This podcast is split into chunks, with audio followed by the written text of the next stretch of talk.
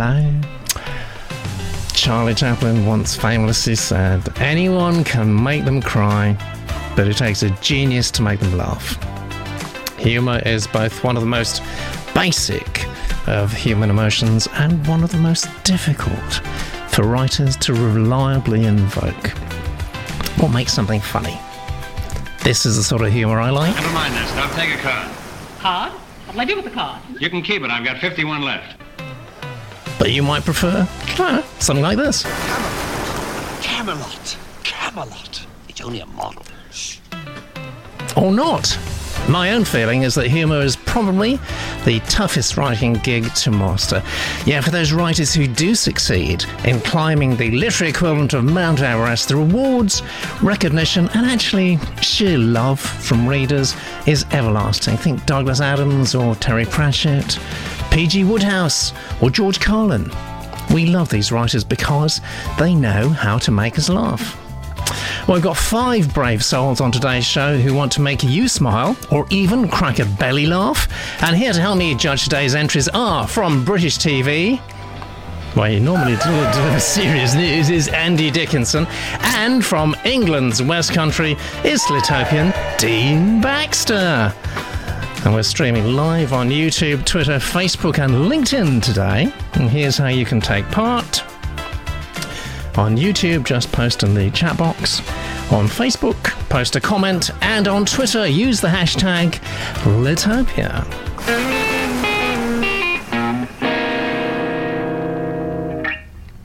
Well, before we get stuck in, Andy, let's find out about your own sense of humour. What tickles your funny bone? What makes me laugh. Um, you, you Yeah. teed this up for us a little bit, and I was writing you a list. of, Right, I think my favourite recent funny book was The Princess Bride, which is Yeah. just page after page hilarious. Um, favourite stand up Eddie Izzard, Dressed to Kill, Robin Williams live at the Met, uh, Eddie Murphy Raw. Um, and I know well, this list was going on, and I thought one thing, one thing to define. it. Oh, I know I have to mention Derek and Clive, which kind of Yes. explains my maybe rude sense of humour. Because as a boy, we, we listened to that chuckling away hour after hour after hour. But um, there is a version of Rocket Man by William Shatner that, that I used to have stored in my brain. So whenever I was feeling a little bit sad, I just I just play that to myself, and always always made me laugh. I recommend you dig it out on YouTube. He is hilarious. It sounds like cruel humour to me. Uh, Dean, uh, how about you? Well, I, I have to. Um, I have to agree with Andy on Eddie Murphy Raw. I think that's off to that one. Um, but yeah, I mean, my my sense of humour is quite broad, and I mean that in every sense. Um, so, from one sense, it's broad in that it's a broad church. I like lots of different kinds of comedy, but Yeah. also I like bum jokes. You know, Oh, excellent. I, I, I think I think that's that's the the thing about comedy. I, I mean, it, if you look at things, I mean, I'm, I'm, I was born in the '80s. So my era was kind of in the '90s. So I was I grew up Yeah. with things like the Fast Show, Alan Partridge, um, then into things like The Office and that. But uh, Frasier is, is probably is probably one of the best examples Oh, of this. sure. I think Classic. good co- yeah. good comedy. It doesn't have to be highbrow. It just needs to be high quality. Yeah, yeah, So if you think yeah. about something like Frasier, um, or, or, or indeed Alan, Alan Partridge, you, you have those very clever jokes. You have that wordplay. You have um, satire in there, but also Yeah. they're not afraid to go into the toilet jokes as well. Absolutely. Yeah. well, who knows? Who knows? We might we may have some bum jokes today. I don't know. Uh, we've, you've both set some extremely don't be afraid to go there. The bum jokes. All right. You know. I and as long as the joke lands, that's the thing with me. Is it doesn't have to be highbrow, just high quality. All right. Let's see if it does. Let's see if it does. Got five submissions. Let's get going.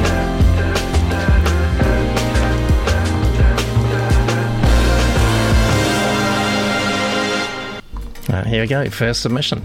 It comes from Robert. Hello there, Robert. Hopefully you're with us live. It's fiction slash black humour. Yeah, very much up our street, I think. And it's called Stiff. And this is Robert's blurb. Even by Morris Figgs's loose standards, finding a dead woman in his bed plumbs new depths. Who is she? But more importantly, can he get rid of her before Constable Penny discovers her? The police are more interested in the drugs stashed in uh, Marty Finnegan's warehouse, so it's unhelpful that Morris chose that as his hiding place. Things couldn't get worse, except they do when Horace the Undertaker dies on the job and leaves Morris to run the shop. On the other hand, oh, that sounds like a romp to me. Uh, let's uh, let's find out about you. I'm the director, you say, of the Dr. Richard McCarness Foundation, which specialises in drug addiction. And in this context, I was published many years ago by Hodder, yeah. And last year, the foundation published my new book, Our National Health: Are We Taking the Right Medicine? That's, a slight joke in the title there, possibly. Uh, my first career was in mainframe computing operations, then sales. My second's in health, as above. And I'm hoping to make writing, especially fiction, my retirement career. My first career was combined with serving as a soldier in the Territorial Army Reserve. Can't get my lips around that. The Territorial Army Reserve. Um, I've started or finished 15 novels. Wow. Some are Jewish interest, but I also write across many genres, including humour and children's. I currently live a quiet life on a farm in rural Herefordshire. All right, this reading is going to be anything from quiet because it's from our one and only Emily.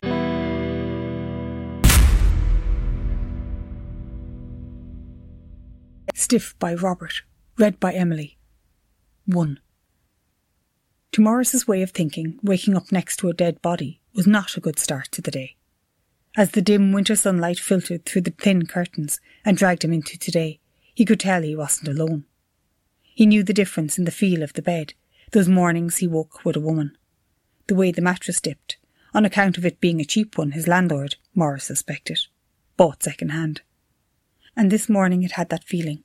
He racked his brains to try and remember what had happened last night, but it wouldn't come. Still, a woman in your bed is not to be wasted, and you never know. She might be up for a quick one before she went, whoever she was. Only, when he stretched out his hand to feel her thigh, it was strangely cold. He couldn't compute cold. He ran his hand up her leg to her waist, past that and onto her breast. Cold, stone cold. Morris closed his eyes and tried to pretend it wasn't. But it was. Cold was wrong. Cold was definitely wrong. Morris knew that. Even after last night, and last night had been, he remembered now, pretty heavy. He tried to decide if it was a better idea to climb over her to check this out, or get out of bed and go around. Climbing over, he thought, could be very unpleasant, if what he was thinking was true. But on the other hand, getting out of bed was something he never did, if it could possibly be avoided, before at least one roll up. He fumbled on the bedside table, but couldn't find his tobacco. So he closed his eyes just in case it worked this time, and when he opened them, it would all be different, and this horrible thing would just go away. But when he opened them, it hadn't. It never, Stodding did. Not in Morris's experience. Not dead bodies, which of course he hadn't yet confirmed, and in any case had never been a problem before. But bad things in general. No, bad things in general were usually still there, being as bad as they liked when you opened your eyes again. Well, there was nothing for it. He had to know. He put one foot on the lino and then the other. Bloody hell, it was cold. He wanted to wrap the bedspread around him, but that would have meant exposing the person next to him, which he didn't want to do. Not on account of his feelings for her, which he wouldn't have had even if she hadn't been dead, but because it would mean he would have to face the truth a few seconds sooner. So ten seconds later he stood stark naked on the cold floor and lifted the blanket carefully. And yes, there was indisputably a dead woman in the bed. His bed. He groaned. His hand started shaking and he knew he needed a fag. He pulled the bedding up and covered her face, not out of respect so much as so he wouldn't have to see it. Ten minutes later he sat at the table in his kitchenette, wrapped in a motley assortment of clothes, and warmed his hands on a brew while he lit his second cigarette. It normally took two, at least, before he could face the day with anything like equanimity. Today was different, though. He didn't want to start today, if it could possibly be avoided. On days like this, he usually went back to bed.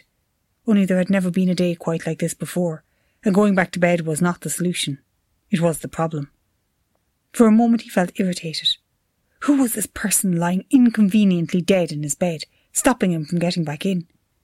On second thoughts, who was she anyway? Really? Who was she? No, it wouldn't come. If she had a name, and his experience with women told me she almost certainly did, it wouldn't come into his head. Of course, maybe it hadn't been there in the first place. Maybe he'd forgotten to ask.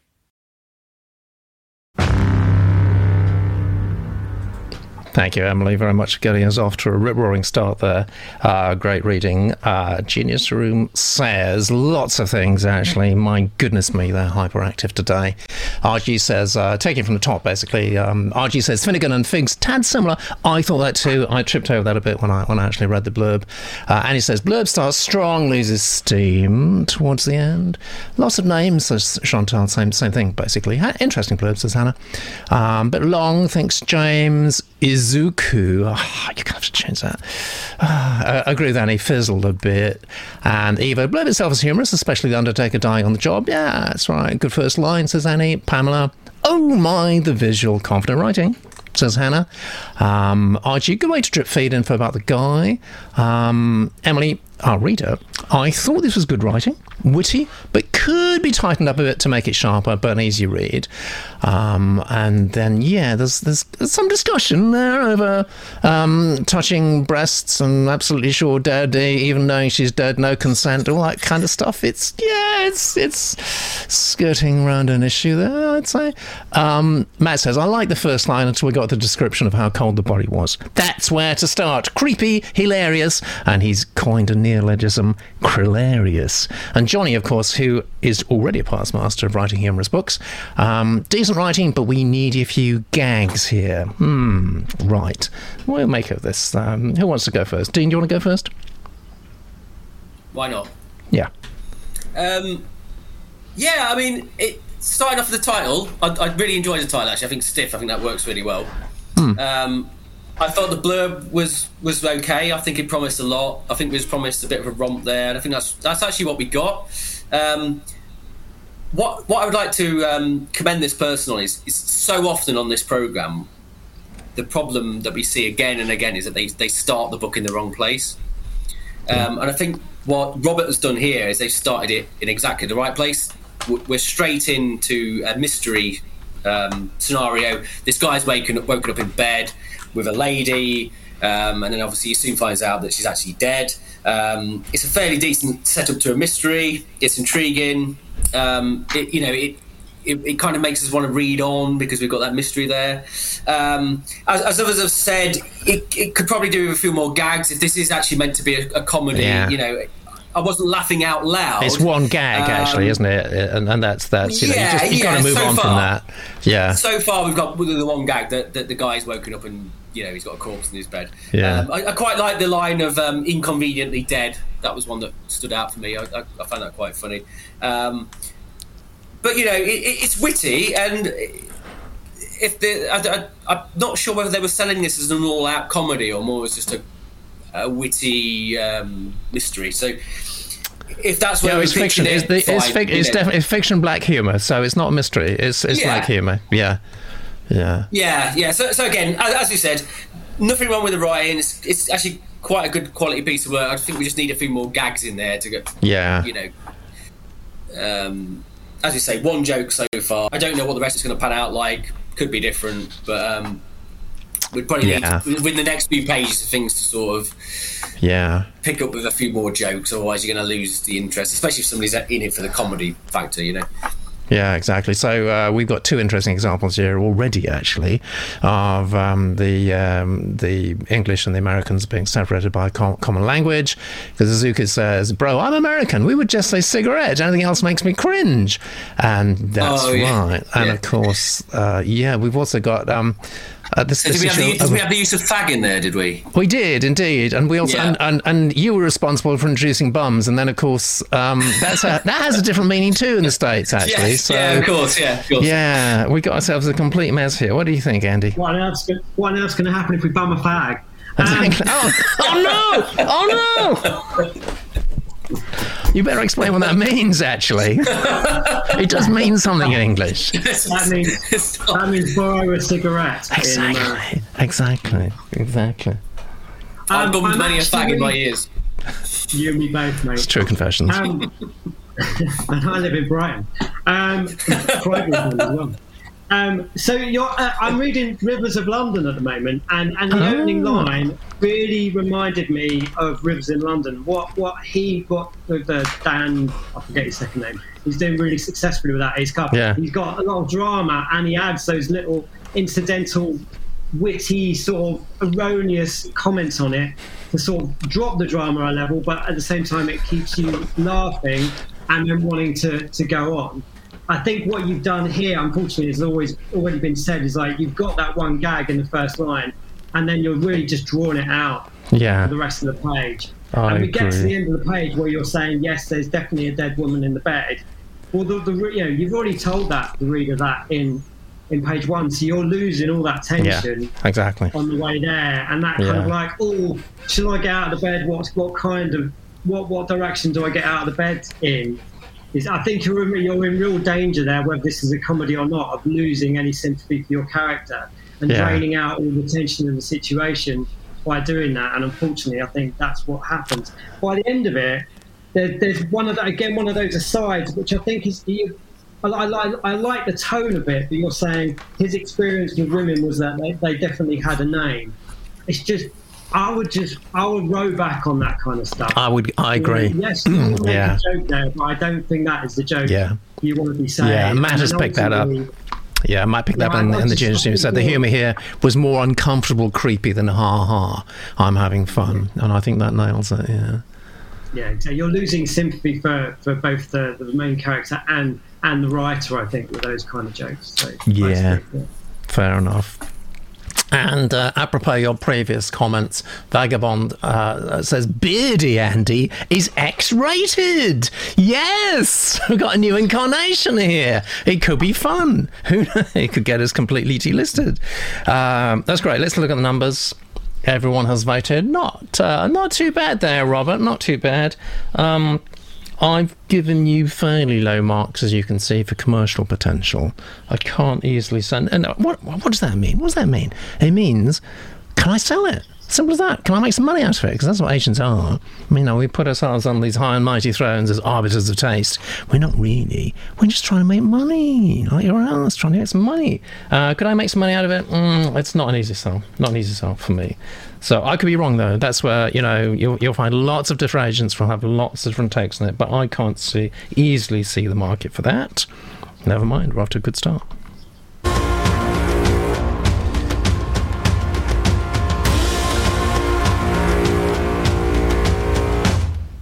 And here we go. Submission number two. I think that, we were off to a good start with that, actually. This is from Ken. Uh, there's a. You, you may wonder what those funny squiggles are on the left QR code, of course. Um, we'll all have them burnt into to our, our bodies soon, I think. And that will take you, I think it'll take you to Ken's website, but I don't really know, to be honest. It could be anywhere. So why don't you try and tell me where it leads you to? It's a comic novel set in the 1930s. That sounds fun. And it's called The Duke's Portrait.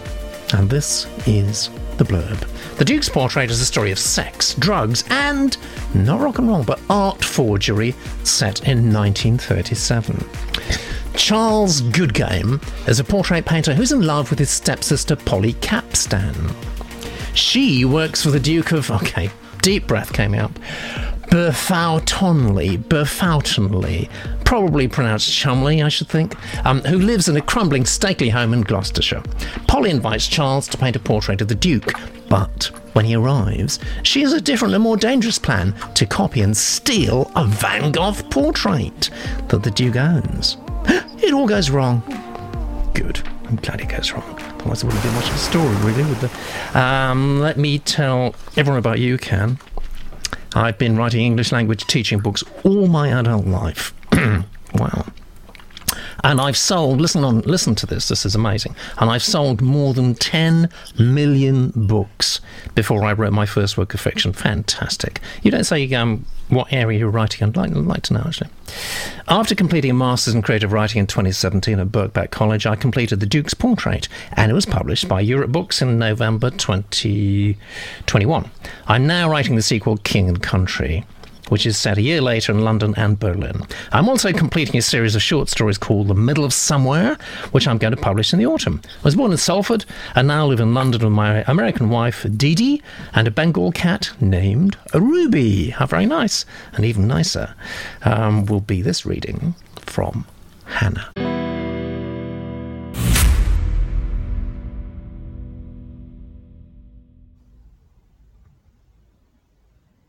The Duke's Portrait by Ken Wilson.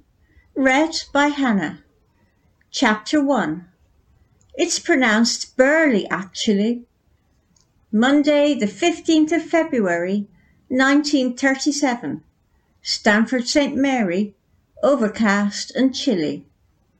Travelling third class on the Paddington to Cheltenham stopping train, Charles Goodgame drifted off to sleep somewhere near Reading. When he woke up, the train was rattling past farmland and rain was spattering against the windows. A couple of pasty faced old people, a vicar and a woman, were in the seats next to the door on the opposite side of the compartment.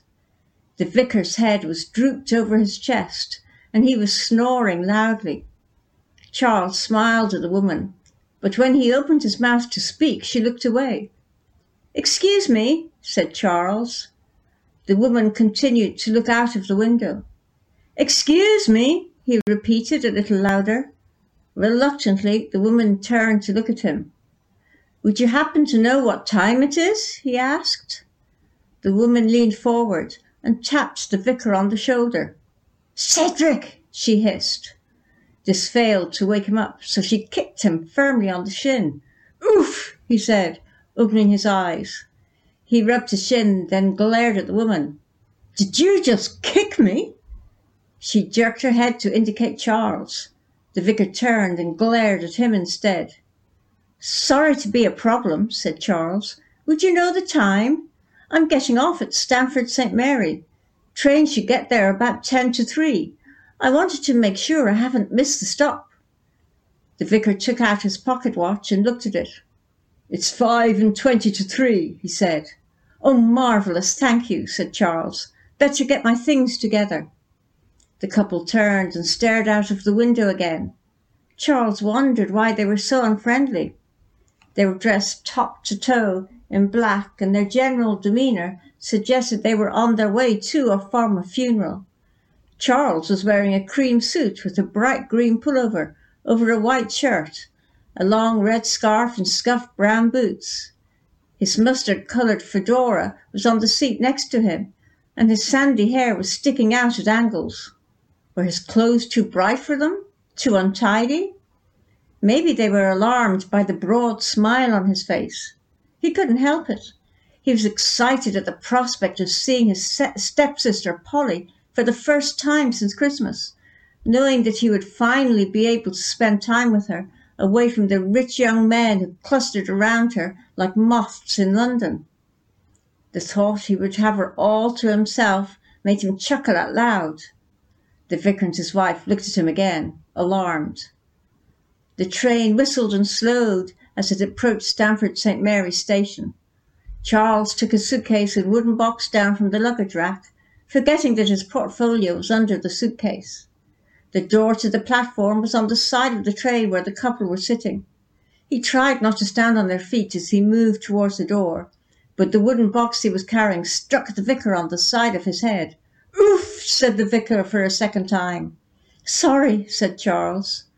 The vicar said something under his breath that he would probably have to apologize for the next time he prayed. Charles pushed open the door and stepped onto the platform.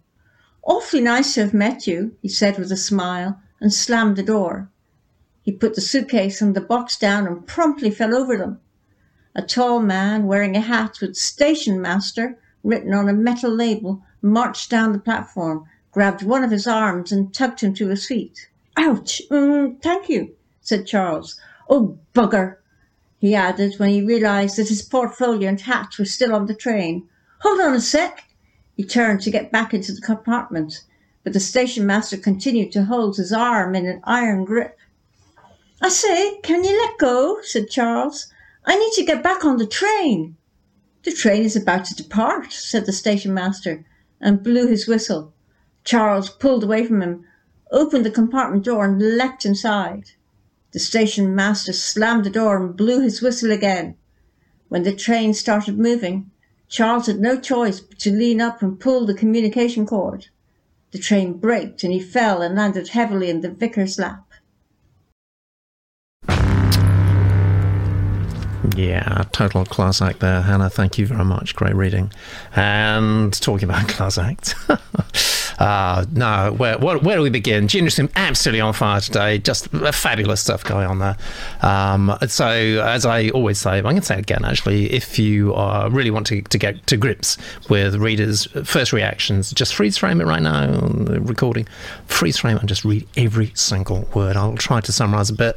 Um, RG says, solid blurb, uh, though a bit long, needs a prune. Annie says, sex, drugs, and art forgery. Just my cup of tea. I felt so too, actually, initially. Yeah, it was very interesting.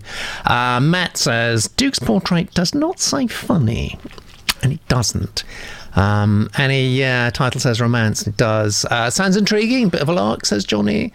Um, and then a couple of people say a bit confused by the self-publishing thing. And he says, is, is, the author looking to publish again?" The vagabond says, "So if this is already published, why are we reading it? Or did I hear that wrong?" No, it's, it's quite common actually. Um, you know, if if you have a self-publishing success, and actually some of the biggest hits in recent years have initially started out of self-publishing. Actually, so if you have a self-publishing uh, success, you will find that traditional publishers will be more than open but of course, if you don't, if you go on the self publishing route and it kind of sells um, five copies, that's kind of proved to traditional publishing that it's not commercial. So it is a bit of a high risk strategy. Uh, Pamela says, Sex and drugs of 1930s confuses me. I expect Dukes in 1930s to, mo- to be more in the Wodehouse sort of vein. That's exactly what I thought. I was hoping for Wodehouse. my God, you know, Ken, you're taking on the best in the in the world there, really.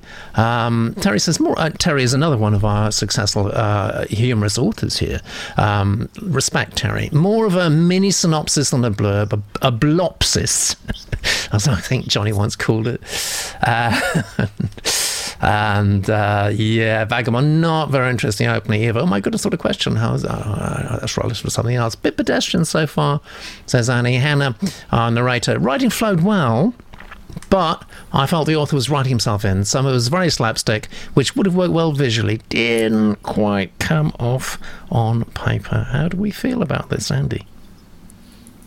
Yeah, um, I was distracted in the blurb by your uh, comedy names. And, and, and for me, your comedy names didn't land, unfortunately.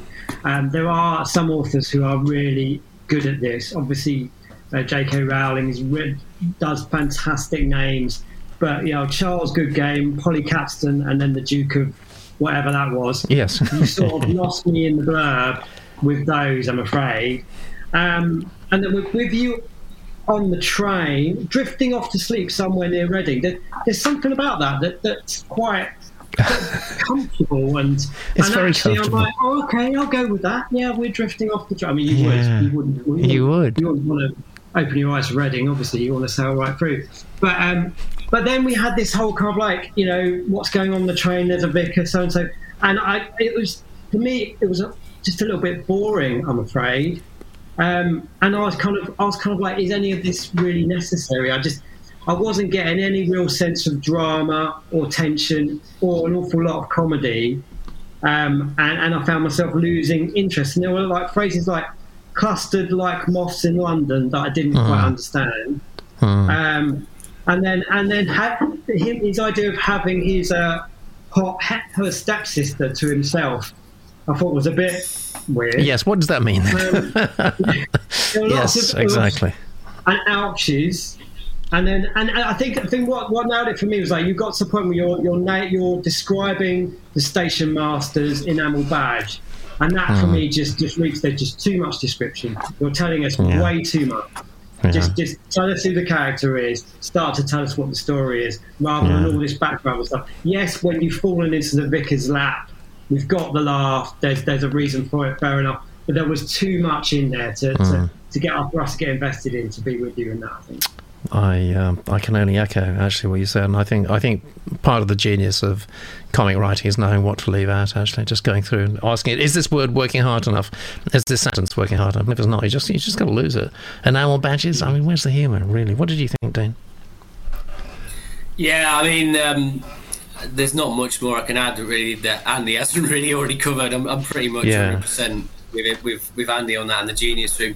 Unfortunately, um, I, I did love the blurb. You know, when I read the blurb, I thought, "Wow, that sounds great." You know, it, it promised so much. I was so excited by it. Um, but unfortunately for me, and, I- and I, you know, I, I think with most the, the consensus is that it it didn't quite get us there. You know, Think quite. Um, yeah, yeah. I, I I didn't engage with it. Similar to Andy, I, I found some of it boring. Some of the um, the descriptions in there, you know, I mean, we had quite a long description about um, what uh, it was. It was Char- Charles, wasn't it? Charlie was a, a protagonist. What he was wearing, and Yeah. it kind of just got a bit slow. Um, I, I haven't really had any laughs yet, you know. Um, I've got lots of laughs in the genius room, actually, I must say. I mean, oh, it's such good form today. Pamela says, have a look. Very good advice, Pamela, actually. Have a look at Travels My Aunt, Graham Greene. That's drugs, sex, and crime in a martini shaker.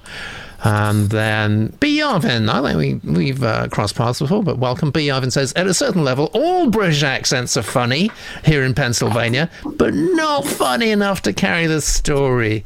Yeah, and Pamela Joe says, bugger is one of those words that Americans think is about bugs, so harmless. yes, quite. Exactly. Good. All right. So we've got the Wodehouse line how to write a 300 page book in which every page is funny. Write a 600 page book and toss all the unfunny bits. That's right. I mean, that's that's encapsulated everything you need to do, actually, just throughout the. the and I, I suspect that's what Wodehouse did do. I think he's probably a prodigiously good self editor, actually. Um, but you know, creating a story that's a heist in that time period, you are inevitably going to draw comparisons to Wodehouse. And anyone who um, who does that is very brave, and if they do it well, they're going to be very rich. But I don't think it's quite come off. Let's look at the numbers 48. 48, and lots and lots of good feedback there for you, Ken.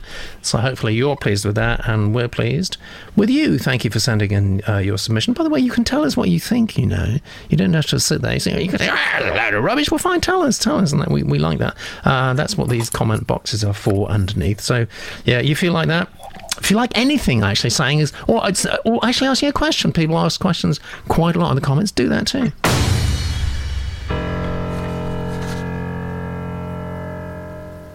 And here we go to we're past the halfway point now. It's surface living, it's comic fiction, it's from Mark. And this is Mark's blurb. Surface fiction, uh, surface living, not surface fiction, surface friction. Surface living is a comic novel set in an imaginary Irish town about an anarchistic septuagenarian, Henry, trying to figure out what he's missing in life. Unsure if the fault is of his own making or with life itself. He continues his lifelong search for a mythical treasure, believing it will bring contentment, only to find contentment lies much closer to home. Mark says, As this is my first novel, I have no achievements as a writer. My degrees are in engineering and physiology, and I work in IT. I'm married, mid 40s, and have a small family. Thank you. Thank you. Thank you. no, no, thank you. Thank you very much, Mark, and thank you very much to Johnny for this reading.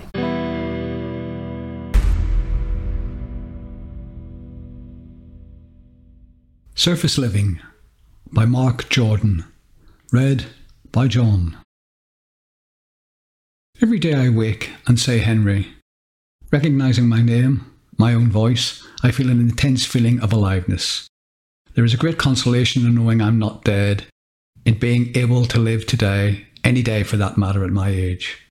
But then the thoughts begin, arresting my consciousness and imprisoning me in a cloud of unfulfillment, closing me down and leaving me desolate. So I get up as fast as my supple 78 year old frame allows. Was I 76 or 78? I I can't remember now. But I'm getting up faster these days for some reason. I put on my shorts and go for my run, which keeps me in good form. I run early, pre dawn in these summer months, three miles with the dog tied to my hip. He's the fourth dog I've gone through since taking up running last year. The first one bit me, the little shit, The next two refused to come back and kept running. Where they thought they were going to, I don't know, but they were certainly in a hurry to get there, judging by the way they scarpered when I let them off the lead. Maybe they were running away instead of towards something, possibly away from me. Anyway, this one is getting on fine so far. I think the rope is helping us bond. So off we run, Zeus waddling about four feet behind me, and the pendulum moving between consolation and desolation as I struggle to figure out what it is I'm still missing at my age. It's hard enough to find something you've lost, but not knowing what you're looking for in the first place seems very unfair. It's like existence itself, or God, if that's how you see it all, is playing games with me. But such is life, my life anyway. Sometimes I worry I've lost it, my mind that is, and I have to be careful not to get too worked up about it. Trying to find an answer without a question is enough to get someone my age committed, and I'm not even sure it's an answer I'm looking for. I just feel incomplete, which means there must be more of me to be found. At the end of the drive, I turn right. I never bother closing the gate as nobody visits. I told the postman to feck off years ago, nosy out bollocks that he is. Instead, I visit the post office in the town once a week, where I also do my banking. I'm barred from the only bank in town, unfortunately. It's a long story, to do with the origins of capitalism and the birth of commerce. The cashier seemed less concerned with my theory than the growing queue behind me. So too the bank manager, who called the security guard and the rest is history, as they say. The bank's loss is what I say, because I'm not exactly short of a few quid. Another left, and we're trotting down Victoria Road towards town, then right at the edge of town and under the railway bridge which leads to the beach. Here, Zeus gets excited and tries to break off on his own, but I up the pace and give the rope a good sharp tug to bring him to heel. The irony that force is required to encourage him in his role of companion doesn't escape me, but relationships are really a combination of contradictions married to each other. And I can understand the issues with companionship as well. It doesn't sit with my disposition either. So when he settles again, I let out a bit of rope to give him that false sense of autonomy. You see, I've had plenty of experience of relationships over the years. We follow the beach beyond the harbour to the cliff walk and the ground rises as we hug the edge of the cliff heading north.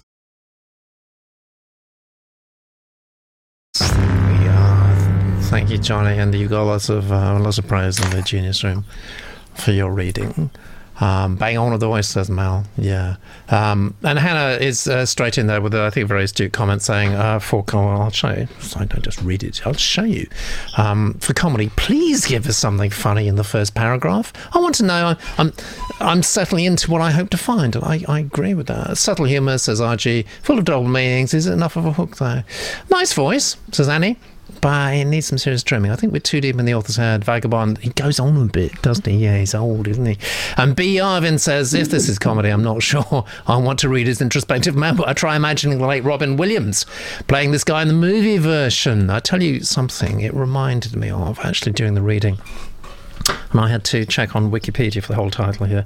It's a Swedish, uh, apparently, bestseller and a film too. Uh, the hundred year old man who climbed out of the window and disappeared. Okay, it reminds me a bit of that. But the crucial thing about that is that, and that wasn't to everyone's taste by any means, I didn't particularly like the film. But um, the thing about that is it was absurdist. Absurdist, right? And that is a very, very effective form of humour. And I think we're moving a little bit in that way, Mark, but I don't think we're, we're going the whole hog by any means. What do you think, Dean? First reactions? Well, I, I, I really like the the, uh, the, blurb. I was intrigued by the blurb, um, even though I wasn't entirely sure what the book was going to be about. Um, it was enough to kind of get me interested. You know, it kind of spiked my interest. Um, I think the actual the writing itself, I found it, it kind of had a, a naivety about it. Um, that's you know, it, that you would kind of expect from a first time author or a for want of a better word, an amateur writer. But I actually quite like that. I found it authentic. Um, I'm not sure how much of it was down to the great narration by John because I think that yeah. did a lot for yeah, it. it um, but I love the yeah. voice. I love the voice, and I love the the character. Um, you know, even though there's not much happening yet, I did engage with it. And, okay, um, good you know, yeah. at this point, I would want to read on or listen on. Um, I, I, guess the only thing I would say as a word of caution is, um, is the voice, uh, is is that enough? You know, so far I'm loving the voice and I'm loving the main character. Um, I don't know what's going to happen beyond this. We can only judge it on these 800 words. Um, so Yeah. is it going to be enough to carry it through a whole novel? I don't know at this point, but so far I've been enjoying it. Good, excellent. Well, we got some uh, positive reactions too in the in the um, uh, Gene stream. Azuku says, um, you see, I'm, it's tripping off the tongue better than it was. Maybe you don't have to change your name. Azuku says, some irony here, false autonomy and relationship, etc., but not enough to be funny to me. RG says, I think this could be funny with a really good edit. It needs to be more wry. Um, B. Yarvin says, this is interesting. I didn't know there's a word here. Ah, it's got double meaning. If he'd used bum, pram, fag, or pushchair, I don't know what pram or f- pushchair means. I know what they mean in English. Am I being very naive? Oh, oh, look, Dean's smiling. Is it something you can you can discuss on YouTube or what? Isn't it? Is it not? Oh, it's not. It's, I'm so not. I'm so hopelessly not. It's not. Okay. All right. Well, you have to tell me after the show in that case. Right. Something to look forward to. What do you think, Andy? I, I agree with Dean. I think this is my favourite one by far so far. Um, Good. It wasn't. It wasn't laugh out funny, um, but I think you're right in your uh, that the similarity to a hundred year old man who climbed out the window. I have read that, and there was definitely uh, similarities. But there was no, there was some really nice lines in this. I thought. I thought. I think surface living's not a bad title. Um, there's great consolation in knowing I'm not dead. You know, that no one's going to fall out of their chair with laughter at that. But yeah, it is witty, and it sets up your your character really really nicely. Um, I like the bit about you know he's the he's the fourth dog I've gone through since I started running a year ago, and when it gets to the point where I think that is good, isn't it? Actually, yeah. yeah, it is good. Yeah. And also, it tells you about the character because he's only started running a year ago. He's 78, so he's obviously he wants to keep existing, you know, and he is someone Yeah. quite supple. I think what I wrote down here is there's a real poignant universal question at the heart of this, uh, which I think is, you know, again, I don't, it's, I wouldn't say you're really mining it for comedy, but nevertheless, we are all going to get old, hopefully. You know, we live in a world where we are sort of looking at the horizon of an old folks' home and, and senility. And, and Well, that's because you know, live and- in and- Brighton, of course. That, that, that is that is what is on the horizon there, but it's not everywhere.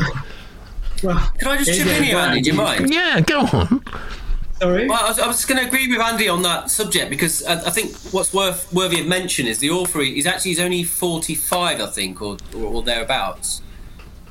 yeah, uh, he's a young man, mid at least. mid forties. Yeah, Yeah, so actually, I think he's done a really good job in in um, you know you know they say write about what you know, but the, the character's obviously talking about being in his late seventies. But and I think that again, it, it, there's, there's an authenticity there. You could believe that the, the author perhaps was of that age. Yeah, def- definitely. I think Yeah, he's, he's, yeah. he's projecting that, that late night, that late life anxiety, isn't he? And, Yeah. and I think he's doing that, that quite successfully. And and you know he's he's got courage. I mean that uh, the, the the irony of forced uh, forced requirement to encourage companionship. You know that's quite that's quite bold. And and yeah and yeah there, there is there's a truth behind it. And then you know one would question you know your your relationships and and, and how they form and, and you know hmm. and how, the, the discipline required to keep relationships going. Hmm. Um, hmm. So I think there was actually quite a lot going on in that. I agree with Dean. I think we probably need a little bit more of a plot to, to, to really you know get us motoring on it. But, uh, but Yeah. I, I, I appreciate it. I thought it was good. fantastic. And of course, Hannah, yeah, spot on again. Uh, one foot in the grave. Yeah, great older person humour. Absolutely. Um, reminded me of the unlikely pilgrimage of Harold Fry, says Martin, which I do not. I'm not familiar with, and in the same, same way I'm not familiar with prams or pushchairs. Um, I don't know what they mean. Then B. Yarvin is tantalising me. They're all words that Americans recognise as British without having any idea what they mean. Is that true? I don't know. Oh, oh dear, oh dear, oh dear. I'm getting in a mess. Let's have a look at the numbers. one thing numbers. we should mention is, is the formatting needed sorting out. That, that, that was way too much of a block of text. And, and you really Yeah. did luck out getting John as your narrator because he read it perfectly. So Yeah, yeah, it is There was true. quite, there's some like run-on sentences as well, wasn't there? Um, especially in the blurb, some of the sentences they ran on a bit. They needed a little bit of um, Yeah, just work, just explain that for? Mark because this is this is Mark's first time. Mark, you're, you're getting a very good reaction here. Actually, just explain that, Dean, please. What you just said. Um, so using run-on sentences, so uh, you know, just just I mean, don't put a full stop in the middle for the sake of it, but um, you know, if, if a sentence runs on more than three or four lines, it, it starts to get a bit where the, the you know reader gets a bit wary and you get a bit confused about where you are. Yeah. Yeah, yeah, Yeah, yeah, brilliant. yeah. Keep it, keep it concise. That's the thing, isn't it? Really. Absolutely good. Well, let's look at the numbers. Ooh, rather good, I think, Mark. You should, should feel pleased with that. And you've got lots of perspicacious comments there from our panelists and um, the Genius Room, of course, as always. My own feeling would be taking it, taking more absurdist. Just, you know, put your foot on the uh, on the gas pedal and really let it rip. Actually, the, the absurd aspect, and who knows? Who knows where you can go with that? Let's go on to. Uh, meanwhile, we're going to submission number four.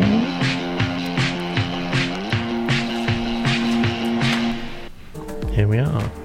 That's from Alex. Hopefully, you're with us, Alex, and there's a link there. Comic murder mystery. So you kind of combine the two genres there, which I love. Both of them. Fantastic. A brand to die for. Really short blurb. I like I like short blurbs. Being fired by an ad agency is one thing. Being shot and then stabbed with a copywriter's pen is quite another. I think it is. I can appreciate the difference. Uh, let me tell you about Alex. I'm a retired advertising copywriter. No surprise, actually. uh, Brand to Die For was my third novel. My first was the children's urban fantasy Sleeping with the sleep. Sorry, Sleeping with the Blackbirds. I, I like that. Sleeping with the Blackbirds, which is longlisted for the Millennium Books Award 2018 and selected by the Indie Author Project. My thriller, The Chairman, was a finalist on the Wishing Shelf Book Awards 2021. Both books have been Kindle bestsellers and have enjoyed in excess of 36,000 downloads on Amazon alone. Congratulations. My latest published book, 100 Ways to Write a Book, is a 645, a 674 page, whoa, compilation of 100 author interviews in which a diverse range of independent and best selling authors talk about their backgrounds, motivations, and working methods. All proceeds go to PEN International, a very worthy cause, and a very distinguished reading from uh, one of our narrators who I, I could listen to all day and all night. If uh, Martin was going to read the phone book, I would listen to it. And I'm definitely going to listen to this.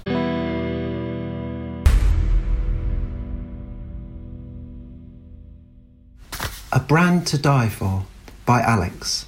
Read by Martin. It was one of those fucking awful grey, damp, and bitterly cold days in June that England was so good at. Angus Lovejoy didn't want to be here, obviously. Who'd choose to be at a funeral for someone you'd never known? Personally, that is. Of course, he knew who Danny Massini had been. He'd been Massini of Brass Massini Pocock, the ad agency he now found himself working at. Well, the word working may have been pushing it a tad. He'd been here for a month now and still hadn't received a sodding creative brief. Not that he was complaining. If truth be known, he'd been a, he'd been a bitter disappointment to his parents. They had had high hopes for him. They had set their sights on the Foreign Office. But it all started going horribly wrong when he'd been sent down for Charterhouse for shagging the Chancellor's daughter in the cricket pavilion. Still, as far as he was concerned, he envisaged a reasonably bright future for himself in the advertising game. BMP was, after all, one of London's most creative hot shops, and its creative director, Magnus O'Shea, had loved his portfolio of TV scripts and press ads. The agency had been informed of Danny Massini's premature demise no more than a week ago. It was Dick, his chauffeur, who had broken the news. Dick was a lovely man who had been affectionately known by one and all as Danny's Dick. Danny, needless to say, had been gay, flamboyant, and about, and about as promiscuous as it was possible to be. He'd made his name in the 50s as a TV producer when commercial television was just starting out, and had single handedly set up one of London's first commercial production companies. On the back of his early success, he'd then gone on to set up his own advertising agency and was eventually bought out on very amicable and favourable terms by the current partners. In fact, he'd even retained an office in the building from which he apparently wrote TV commercials for his own client, some large partwork magazine publisher. The strange thing was, was about Danny Massini may have been the strange thing was that Danny Massini may have been a clever sod with a certain charm and a twinkle in his eye, but according to everyone who knew, one, knew him, he didn't possess a single creative bone in his body, and the commercials he penned for his client was something of an embarrassment to the agency. Indeed, the management never knowingly advertised the fact. The vicar had finished his short address and had now gesticulated to an old boy in a morning suit and tails who stumbled forward to the dais and coughed and spluttered into the microphone. Hmm. Today is a very sad day.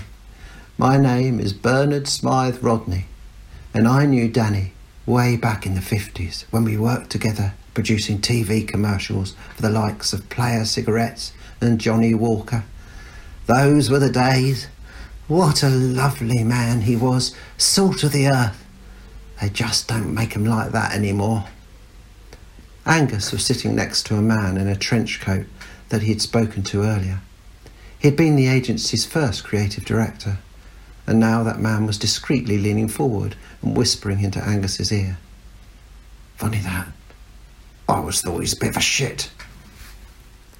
Chapter 1 The office on the corner of Great Pulteney Street, Soho, was a terrific location for any self respecting creative advertising agency that prided itself on producing innovative, award winning campaigns. Soho was a seething hotbed of creativity. Between the seedy sex shops and massage parlours, ad agencies rubbed shoulders with production companies, recording studios, illustration studios, editing suites, and publishing houses. And after working hours, the bars and bistros were full to the gunwales with creative types and celebrities from the world of showbiz. It was clearly the place to be seen. Unfortunately for Brass Massini Pocock, Paddy O'Leary and Sean Flaherty also thought it was a good place to park themselves. And the precise location in Soho that they favoured was the large red tiled doorstep on the corner of Pulteney Street with its fancy glass doors. So had its, had its fair share of vagrants and door sleepers, and Paddy and Sean were very much part of that community. Thank you very much, uh, Martin. So let me just say, because uh, Martin just tripped over a sentence there. So let me just tell you, actually, Alex, the instructions we give to our narrators are just do one take. Do one take. Don't do any edits. If you if you trip over something, leave it in, um, because it may well be something to do with the the way it's written, or I think in this case actually just just working it out. I think it's presentation issue actually, and you understand all about presentation being an ex ad man. Oh, we know all about them, uh, and half of them do have novels in their bottom drawers actually. Um, so I think it's presentation, and it's the leading is a bit too tight, line leading is a bit too tight, paragraphs very dense.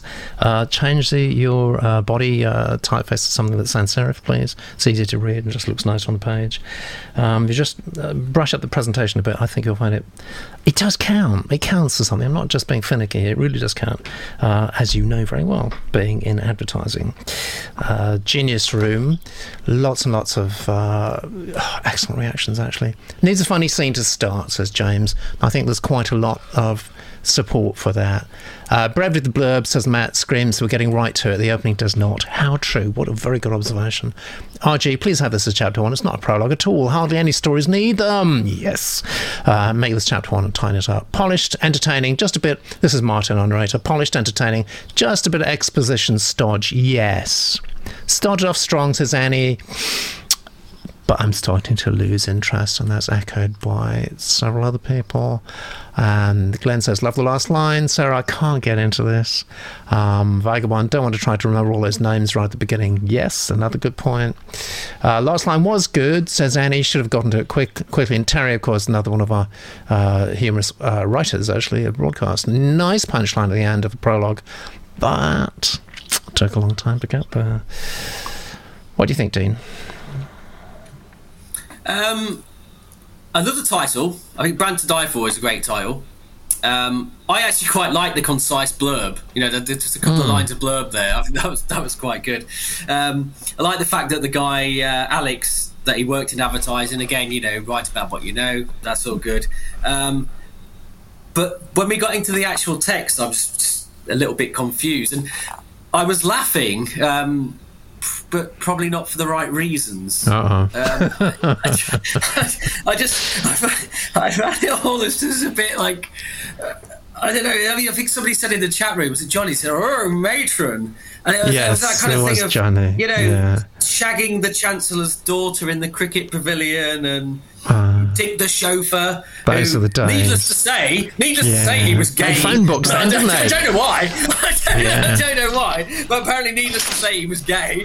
Um, Yeah. And then we, it all just got a little bit weird. I mean, I mean, unless I unless I totally misunderstood it, and it was a complete spoof uh, of that kind of thing, then fine. But I, I, I'm sorry, I just I, I was confused. You know, throughout. Um, I was laughing, but I'm not sure if I was laughing Yeah. at what I should have been laughing at. Yeah. Well, any, any laugh is If good laugh, makes- of course. make- Yeah. Well, I mean, it was, yeah, it was, it was, it was, it was amusing. It was amusing enough, but um, Yeah. yeah. I, I mean, uh, another little thing I'd pick up on is it, it started with, with weather. You know, Elmore Leonard says never start with weather. Um, Oh, does you know, he? Really? oh, it was, yeah, it was dull and grey and windy. Oh, that way. I you think WH. Yeah, absolutely. No, we see lots of Yeah, well, submissions yeah, like yeah, that.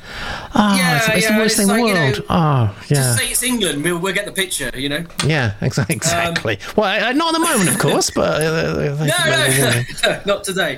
Um, Yeah. yeah. I mean, maybe it's just me. I, I was just a bit confused by the whole thing. I didn't really understand what was happening there. And Vagabond, this is the last comment in the genius room. Vagabond was actually by the cricket pavilion at Charterhouse the other week. What, what was going on inside? Did you did you notice at all? I don't know, Andy. Uh, yeah, I mean, obviously, like you know, a lot of comedy dines on cliches, but there were just way too many cliches here for me. Way too many. I mean, and you're, again with your names, you know, Angus Lovejoy. Well, you're never going to escape actual Lovejoy from TV. So, so cross that one out for a start. Mark, was it Magnus O'Shea and Paddy O'Leary? Come on, do me a Cliche? Yeah, yeah. It's too many stereotypes. And, and then uh, we went on, you know, the, the promiscuous gay chauffeur, you know, the, he Mm. was actually a piece of shit at a funeral, you know, seedy Soho.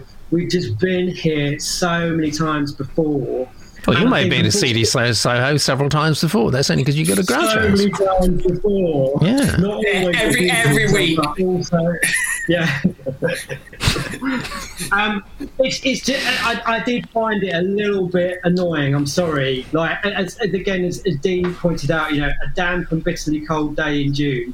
Well, a, you know, that's so typical uh, a description of London. But B, have you been in London in June recently? It's actually a forest fire. Exactly. Uh, and, and then we were way too quickly into the backstory, and it was, it, you know, it was just rambling from one anecdote, anecdote to another anecdote. We couldn't really follow it properly, and ultimately, I think at the heart here, you've got, uh, you know, a, a, a- an ad exec who's angry and callous, and it's difficult enough for us to have sympathy for an ad exec hmm. without making them angry and callous as well. Give us a reason for them to be angry and callous. They've got a broken heart. They had, you know, an issue with their parents or something, and, and, and we may go with you. But at the moment, you've got an angry ad exec who's being callous about people and throwing lots of cliches around.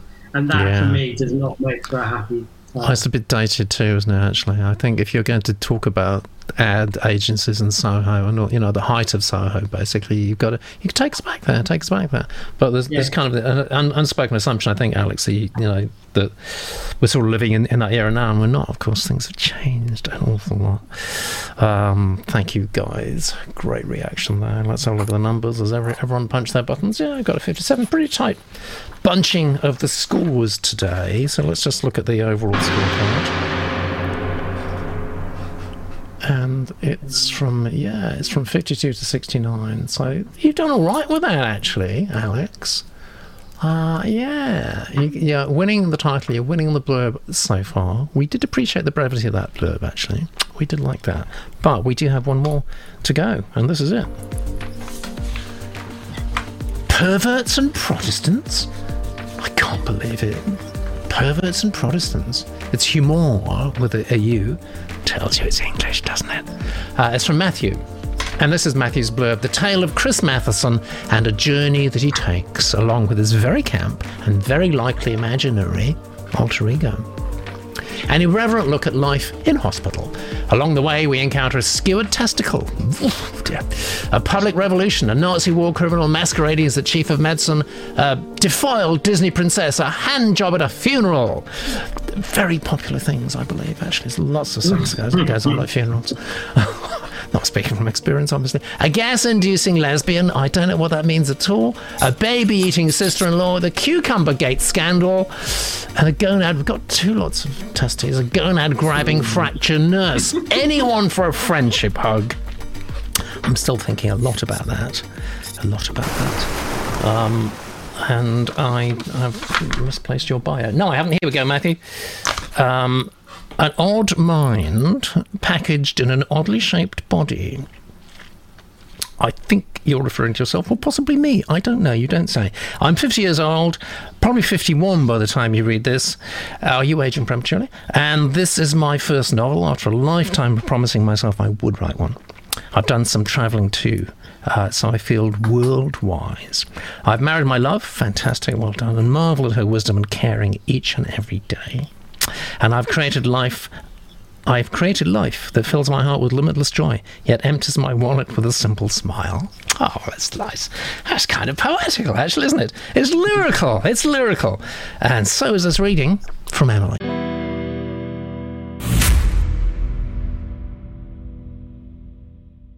Perverts and Protestants by Matthew, read by Emily. Chapter 1 I don't like cricket. I won't lie to you, Christopher. I thought that you would turn out a lot better than this.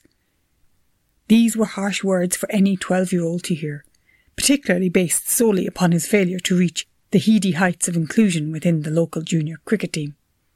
Chris had known that he was always going to be on the proverbial sticky wicket making the grade to attain a place in the hallowed ranks of the Little Yendrell Junior Eleven, due to three major facts that were always going to hold him back. One, he could not bat. Two, he could not bowl. Three, he could not give a flying fuck about cricket.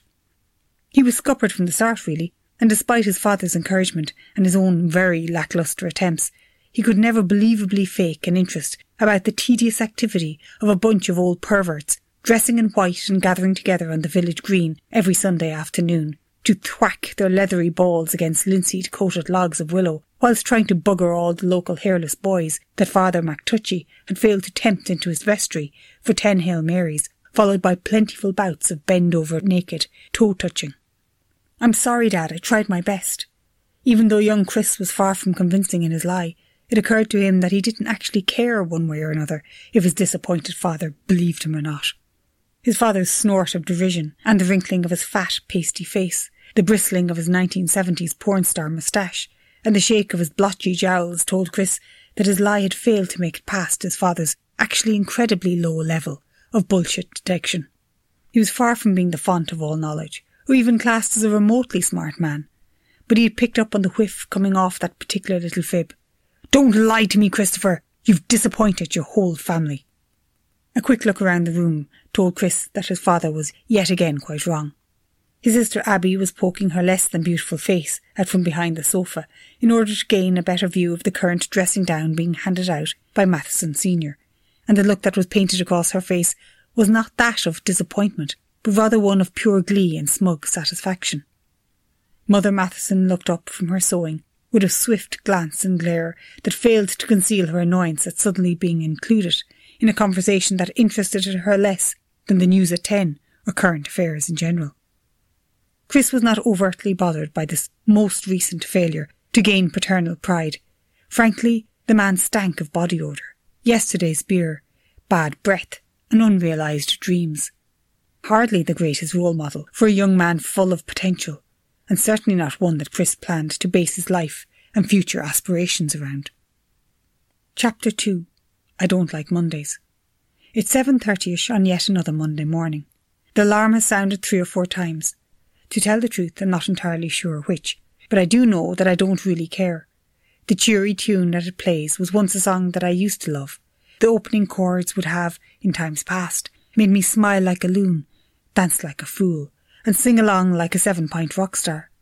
Now it fills me with a cold, gut-wrenching dread that has probably been quietly teasing my restless, drunken slumber all night long. Nine minutes later, and the dread is now fully awake, unlike myself, and running riot through my mind. It careers wildly between the euphoria of five o'clock on Friday afternoon and the nanosecond it took to reach the murky doldrums that I currently lie prostrate in, and all the beer, bad decisions, and forgotten faces that lie in between.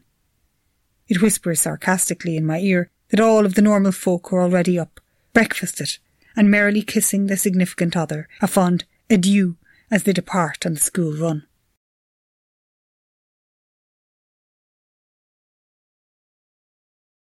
Sorry. I was just so so busy making notes. Actually, sorry to excuse me. Um, so lots and lots of comments there. Um, and I'm so, to be honest, I'm still going through the blurb actually, um, trying to understand it. Let's have a look at the Genius Room. And I think Vagabond has summed up a lot of reactions here. I can find the uh, yeah. Vagabond said, and uh, there's lots of comments coming, so I was scrolling quite quickly. Vagabond said, Yikes, he's being highly insensitive about really serious issues. And I think that sums up a lot of people's reactions. Uh, Eva says the blurb was audacious enough to be humorous. Um, Annie says could be very offensive. Maybe not. Um, then RG goes on to say, hmm, being flippant about child abuse is not very 2022. Hannah says, I think I'm going to throw up. I don't mind a bit of gutter, but this is too, this is too gutter. Um, and James says, cussing isn't always funny. Emily, our reader, thought that thought this just tried too hard to be funny, but didn't hit the mark. Felt uh, a bit familiar. Also, I wonder what that means. Familiar. Some nice human touches, says Martin. Telling, telling, telling, says James. And yeah, Pamela, for a happy man, the writer paints a bilious picture of life. And I think, says Johnny, I think uh, I think some seem to think one joke per page is what's required. It's not. Um, and it, Johnny says it needs to be bang, bang, bang, or else don't label it comedy. And Pamela James, not since the 70s, uh, back in the day, a movie only had to have shit in it. Times have changed. And uh, Matt says, exactly, Emily, tried really hard and missed. In humour, that can't work. This didn't. Fairly, no, fairly damning reaction from the Genius Room. What did we think, uh, Andy? Um, I mean, just I, I guess I should proceed by saying I think for all of our writers today, humour is probably the hardest thing to write, Yeah. certainly one of the hardest. And you are a brave man or woman to try. And also, it often involves you kind of baring your soul a little bit, which I think is Mm. probably why I like the one about the old man the Mm. most. Here, what's quite interesting to me is like your blog showed that you had a really good line in heart. The way you describe your wife, the way you describe Yes. your child, Yes. really charming and touching. And sadly, that was not coming across in, in your submission.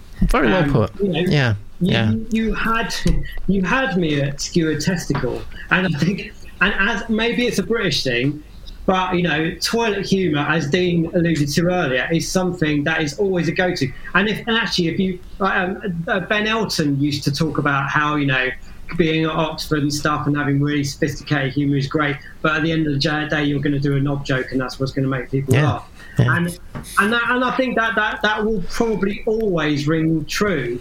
What you've managed to do there in the blurb was like you had me, and then you began to lose me by trying to do that over and over and over and over again with a list of you're going to meet a gassed up lesbian and this and that and that and the other.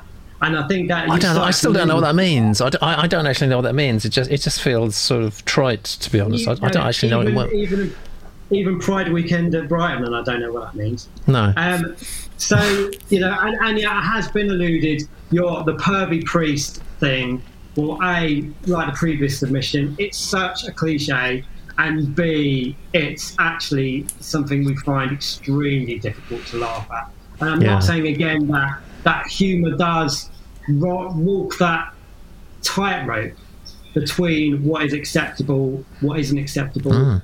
and even so, what's funny. And when I mentioned Derek and Clive earlier on, you know, that's what they do. They they Yes. are Well, they're, the piss out they're both cancer. dead. They don't. I mean, they might be And- doing it still. I don't know, but they are. I mean, they, they Oh, were I famous. they are. I hope they Yeah. are. Yeah, because exactly. they did it so successfully. But it is really, really difficult Yeah. to pull off. And when you get it wrong, you are in danger in two- 2022 of someone just giving you a slap and Totally. saying you can't pull that. So Yeah, that's absolutely right. ban. And you're that is a definitely in- danger. Definitely in danger of not getting published as well. I, I Yeah, just can't so, can't so see the be yeah. alive to that. Um, I, I, the, your font I would change. I think you had a good opening line. He did. Um, and and I think you're with, with something like this, you are going to be living in the shadow of this is going to hurt if it's about hospitals and about Yeah. horrible things in hospitals. So Yeah. I just crack on with that, take it on, but I wouldn't give us an opening chapter that's about how you weren't very good at cricket as a kid and how Yeah. you didn't get on with your mum. Fantastic. Anything to add, Dan? Not really. No, I mean I'm I'm 100 percent with Andy on this one. Um, I, I mean I too was the same with with the. I actually really liked the blurb. The blurb did make me laugh. I mean, it was, it was outrageous, but it did make me laugh. And, and again with the bio, the bio is that it, this guy can write because It's a the good bio. bio. It's a good bio. Yeah, It's as great, Andy yeah, pointed it that was out. actually funny. Yeah. The, bio actually made me Yeah. laugh. Um, Yeah. Unfortunately, the piece not so much. You know. Um, And there, there was the, there was the technical problems there again, as, as we've kind of mentioned. I'm not really sure. Well, he started off with the wrong font anyway. I mean, you need to just stick to Times New Ro- uh, Yeah. Times New Roman or something that people will be able to read easily. Um, and we inexplicably he changed font when he when he got to this. Was it the second chapter, or did we have a? a um, I, I think it was an infernal prologue Yeah, it again. I think. Yeah. yeah, we have a prologue the thing. Yeah, I mean, yeah. Yeah. Just keep it simple. Don't try and do anything fancy. Keep it, you know, keep it simple. The, uh, ex, uh, exclamation points as well. I noticed there's quite a few of those in there, which I don't really think needed to be there as well. Um, so yeah, Yeah. I think it's, it's got a bit to learn when it comes to to the craft. I think, um, but again, there's something there. This is this is the thing that um, is the shame about this because yeah, there, there was something in in the bio. There was something in in the blurb that showed me that he's got something, and he he, he, he could make me laugh. Definitely. Unfortunately, not in the piece. Yeah, yeah, uh, perfect. I think uh, I, I can't add a, th- a thing to that actually. And Annie said, uh, "It's been a good show. It has been. Humour is really hard to write, but also remember to format things correctly. That's one thing you can control." Absolutely. And Annie, to me, that is the core of humour, the things you can't control. Oh, yes, that's true. That's right. That's very well. I'll put Zuku, yeah, best watch it or you're going to get slapped like dear old Giuliani. I don't think he sent us a submission, did he? That'd be cool if he did. And it will feel like you've been shot. Such a tragedy. I, I sense the irony. I sense the irony from even from this distance. Uh, what does Matt say? I wrote this before the show as a general statement. It applies here. Right, so pay attention, guys. An editor once said, once told me there were only four or five people in the US who could pull off the humour I was attempting. Then she added, "You're not one of them." well, that's funny. That's quite funny. Let's look at the numbers. You got a 46 there, and uh, read, study, and digest all the numbers. You can you can you can work that out for yourself there, Matthew. But more than that, you've got fabulous advice from our two wonderful panelists today, and of course from the Genius Group, who've just been so, I mean, terrifyingly good today. Um, let's look at the scorecard. and um, it is. It's. It's. I think this is rather nice, actually. I mean, it's not the highest scoring show by any means, is it? Actually, let's let's let's face facts, because it's an incredibly hard genre to to pull off and get right. Even if you're an experienced writer, and some of the submissions today have been from um, non-experienced writers, actually, and in fact, that's who's won today.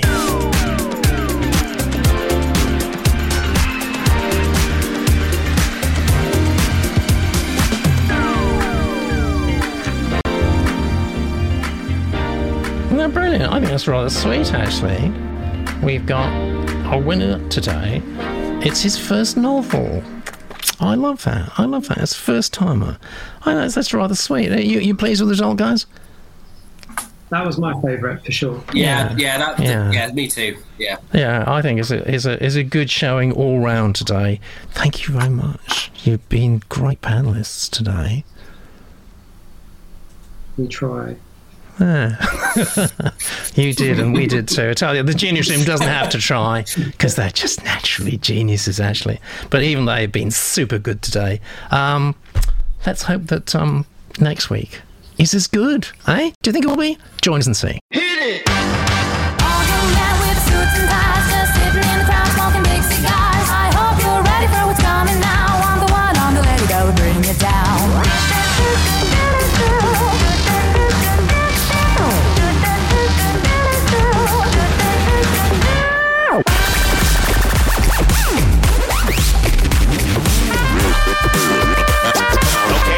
ready, ready.